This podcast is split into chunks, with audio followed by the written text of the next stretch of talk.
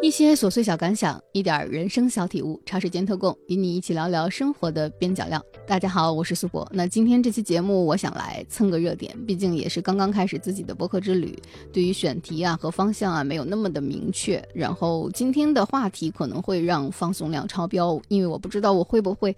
呃，越说越嗨。毕竟我终于有一个。地方可以说一说一些平时不方便聊的话题。那昨天对于泰娱，尤其是泰府圈来说，是大地震的一天，然后也是无数的粉丝不分阵营的空前一致的骂骂咧咧的一天。就是在昨天，一对泰府圈的前前前流量 CP 终于是 bad ending 了，结果就是粉丝群体群情激愤，然后微博的超话呀、应援站呀也都宣布关闭。虽然我不是这对 CP 的粉丝，但我也还是真心的为粉这对 CP 的曾经吃糖无数的姐妹们心痛，因为这每一对 bad ending 的 CP 背后都是有着不可言说的痛。然后我特别懂，然后我也能理解，昨天就是让人心碎的一天。然后先给不了解泰服圈或者不了解泰娱圈的大家科普一下这件事情的前因后果，就是。耽美剧《与爱同居》的男主之一的这个苏帕西宗彻瓦，在自己的社交媒体上，昨天就是持续的输出了一段又一段的内容，也就是公开表示自己此前的行为只是营业，然后都是为了讨好某个群体的卖腐，也就是说他的人设呀，他的情真意切呀。在昨天的此时此刻，他都予以了否定。哪怕昨天的昨天，他刚刚收到了自己的 CP 粉为他集资四十万人民币做的金钱花束，但是他昨天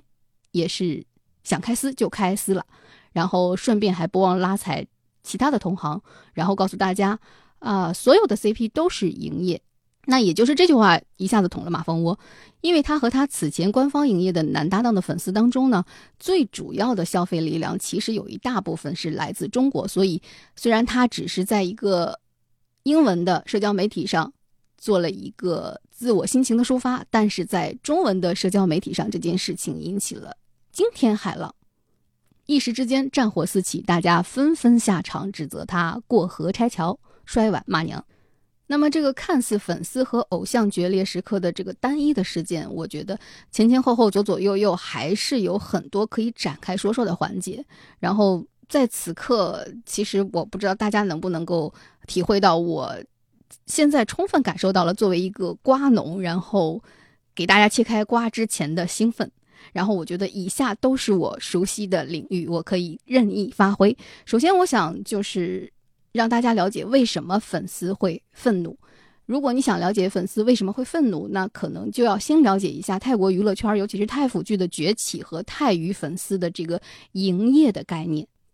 那因为一种众所周知的原因呢，作为一种非常小众的非主流的文化审美，我们大部分中文圈的姐妹都还只能是磕磕境外 CP。然后，其中最庞大的市场可能就是来自于泰国，也就是泰娱。老实说，我在真香之前可能也会觉得泰娱有点聒噪，但是真香之后，我觉得万里迢迢江水也不能把我阻拦。我觉得在这句话之后，能听懂我这个梗的人，可能咱们真的就是混泰服圈、混泰娱的亲姐妹。那曾经有位小姐妹在豆瓣上写出了《太府营业大全》这样的贵圈宝典，我觉得感兴趣的同学可以去搜一搜这个宝典上，它基本上能够盘点一对营业的 CP，它从策划这对 CP 开始，一直到他们解绑的整个过程的各种各样的选择。可以说，这个营业是伴随着一部泰国剧集从选角到播出之后的 N 年，只要你不人为解绑，你可以一直营业下去。呃，当然也不仅仅是泰国的耽美剧的这个类型剧，正常的爱情剧也是按这个套路来走。那 CP 们呢，可以把剧中为主角们营造的这个爱情线真真假假的延伸到剧外呀、线下呀，可以打造一种戏里戏外不分，我俩不是好哥们儿就是好伴侣的那种暧昧。然后他们在生活中呢，也会时不时的跳到粉丝面前，告诉大家呀，我们的关系很好呀。因为不但偶像的本人，他们的家人朋友也都会跳出来辅助完成这个营业的动作。然后怎么说呢？在泰娱这个圈里，如果你粉上一对 CP，他如果不掰的 ending 的话，我那我觉得作为粉丝可以收获的空间实在是太大了，因为他营业起来真的是非常非常非常卖力。老实说，就是太府的 CP 有很多，然后后来真的为了赚粉丝的钱去办一场所谓的婚礼的，其实我也只是看到了此次事件的男主的这一对 CP。然后这也是粉丝们攻击他的一个点，就是你自己已经下海非常营业卖力的把婚礼都办了，然后你现在反过来又指责粉丝看客们逼迫你，这个逻辑它本身就是不成立的。然后这里就出现了我今天想和大家一起提到的第一个冲突，就是如果偶像和粉丝都把营业当做是一种商业的手段和过程，那么在消费这段营业关系的时候。那究竟谁才是这段关系的主导者？是偶像还是粉丝？那从偶像的角度来讲呢？我为了干饭挣钱，我愿意配合表演，但也得符合我自己的心理预期和心理价位。但从粉丝的角度来讲呢？我花钱，我消费一段，我能在人设上呀、投射上得到满足和快乐的产品，那么我有这种类似供养的事实存在，我就有定制消费的权利。那偶像说到底呢，可能也只是我大型的人偶游戏当中设定的一个 NPC，我没有喊停，你怎么可以拿了我的钱来毁约呢？这难道不是定制消费的一种大忌吗？再极端一点，就是你这个偶像失去了这一部分的 CP 粉，最狂热的 CP 粉，没有他们的关注，没有他们花钱打 call，你还是那个拥有着关注和流量的明星吗？我觉得这个问题不只是在太腐圈存在，在粉丝经济的任何一个圈层里都可能会遇到这个核心问题。这就是我们究竟应该是用户导向还是生产导向？粉丝究竟是被收割的对象，还是真正拥有话语权的定制主导者？我觉得这个现象还是可以来探讨一下的。当然，我们不是人为的把人当成一个单纯的商品来物化，偶像毕竟也有人权，是吧？他在不营业的时候，他也要用他自己的生活。他是什么样的形象，他就是什么样的形象。他该怎么结婚，他还是得怎么结婚。站在他的角度来讲，我觉得我可以理解。我卖卖腐，营营业，但是毕竟我要有我自己的生活，我不能无休无止的贡献出我自己的边界。我虽然也要恰饭，但是我也不能做到你让我发糖就发糖，你让我无止境的捆绑我就无止境的捆绑。在这个过程中，粉丝和偶像都觉得委屈。那究竟是哪里出现了问题呢？然后我觉得这就涉及了我今天想聊的第二个话题，就是在娱乐工业的这个流水线上，如果将偶像视作一种工业化的产品的话，把粉丝当做消费者的话，那么这种定制娱乐的尽头是什么？呃，在我看来，这个答案很简单，这个定制消费的尽头就只有消费陷阱。为什么呢？因为我们消费的是营业，是设计。是一段虚假的关系，你可以无限的 YY，但是假的不能变成真的。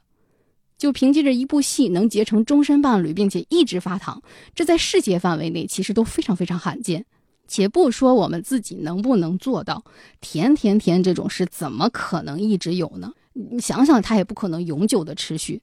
所以到了这种程度，那塌房翻车几乎是所有定制设定类的这种偶像养成的必然结果。因为人毕竟是人，不是人工智能，也不是超级机器人。他身上如果绑定了虚假的人设，那暴露就是一个迟早的问题。尤其是这种 CP 的绑定，我觉得不爱就是不爱，营业就是营业。你看着再真，那也还是假的。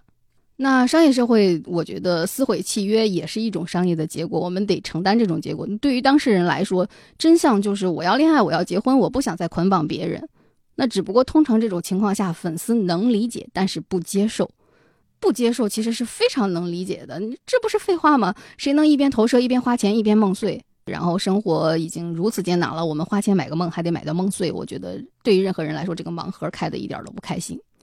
然后，如果我们从太府放眼全球，特别是近几年整个东亚的这个耽美剧的发展的创作角度来看。这就是我今天想聊的第三个话题，就是耽美的小众肯定是和经济社会发展到某个阶段，它是密切相关的。它能够成为一种隐形的流行，就说明大众消费的某种进化。我觉得今天我们所说到的这个新闻当中的这对 CP 的解绑，之所以能够掀起中文世界的一点点水花，也是因为在泰剧的发展过程中，在。以你的心全是我的爱出现之前，在更多的资本进场之前，为爱同居是太府剧向外发行出圈的一个小高潮作品。当然，在这部剧之后，尤其是去年的这个《黑帮》这部剧诞生之前，泰府圈还是一个以泰国的资本投入为主的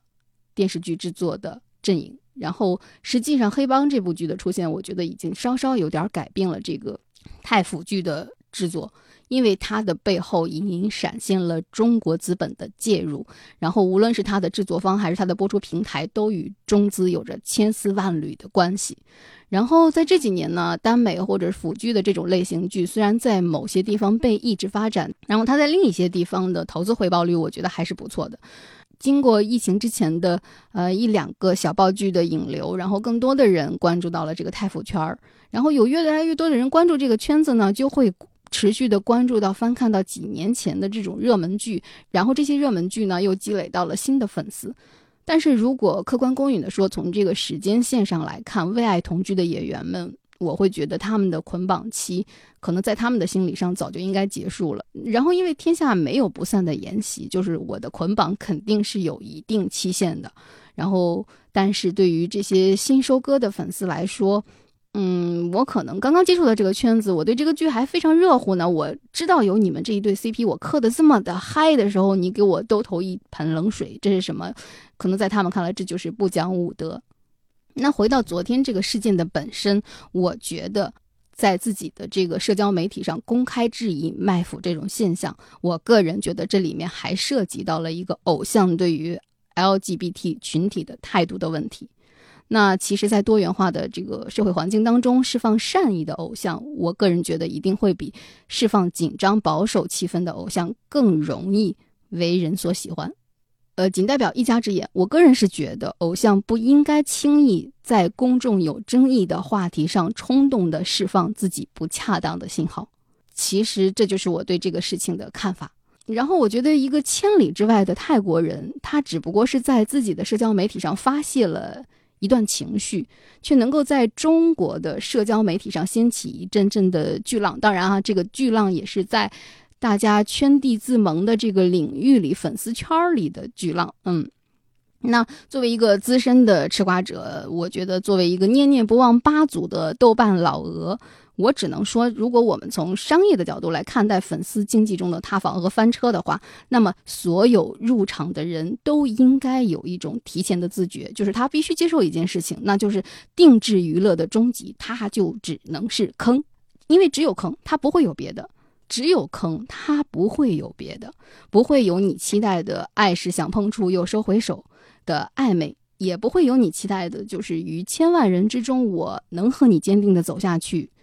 我觉得作为粉丝，我们不能做卖火柴的小女孩，给自己划燃一个又一个虚假的梦想，因为这就是所谓的营业的残酷的真相，也是所有的定制娱乐的一个必然的结果，那就是它是坑。你可能在踏入消费的那一步，等待你的前面就是消费的陷阱。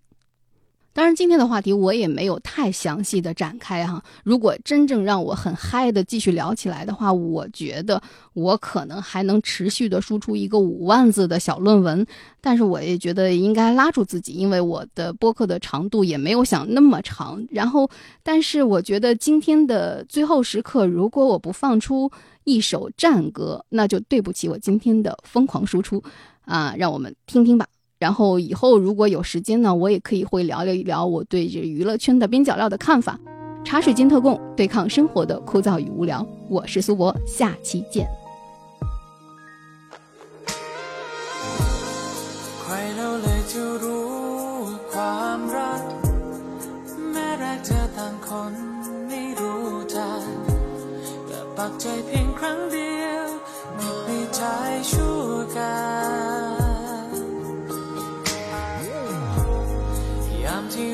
เราทั้งสอง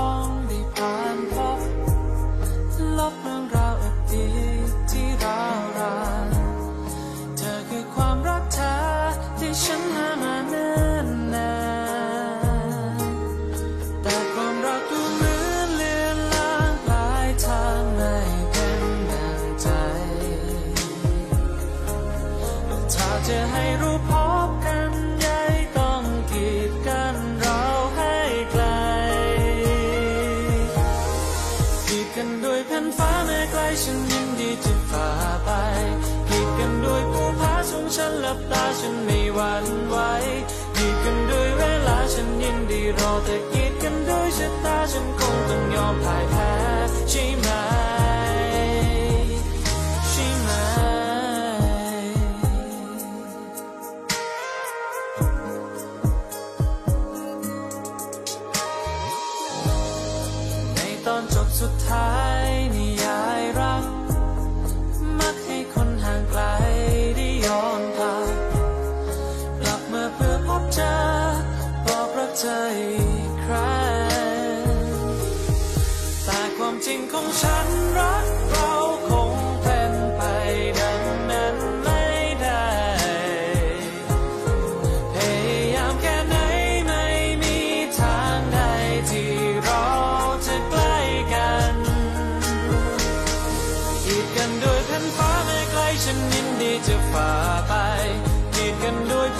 สูงฉันหลับตาฉันไม่หวั่นไหว